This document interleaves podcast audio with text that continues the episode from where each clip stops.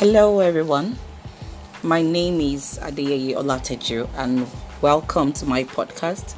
Today, I will be talking about student engagement, how to get students engaged, and um, I'll be referencing Jo Boaler's book on mathematical mindset. So, how do you um, how do you engage children? How do you you know engage them such that they are invested in whatever task that you have given to them.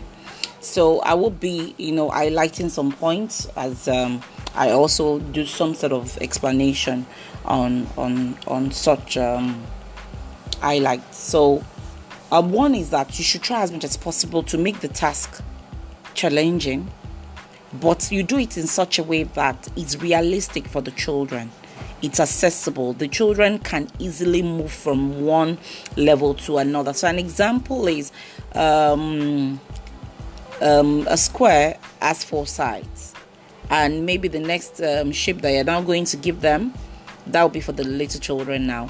You, you, and of course, they're using their hands to trace it, but you now bring uh, maybe like an hexagon you know something more. Hexagon is actually even simple but you know you now extend it. You make it more. You know you do the side such that they really have to pay attention and you know get it by themselves. Also another one you should see the let them see it as a task as a puzzle that they need to on unlock. Puzzle that they need to unlock. So um, it's if it's out there in their face and they can already see the solution, there is no there is nothing that is engendering thinking. So as much as it's possible, you let it be a puzzle that they need to unfold by themselves. Also, another one I will talk um, talk about is let um a, let, let, let there be a lot of visual thinking in, in in the tasks that you give to them. So even you know i guess um, that comes about when we're doing word problems but at times not all word problems alone but we see some of these things in shapes algebra and all of that. So as much as it's possible let it be let them let, let them talk out there and draw out their thinking.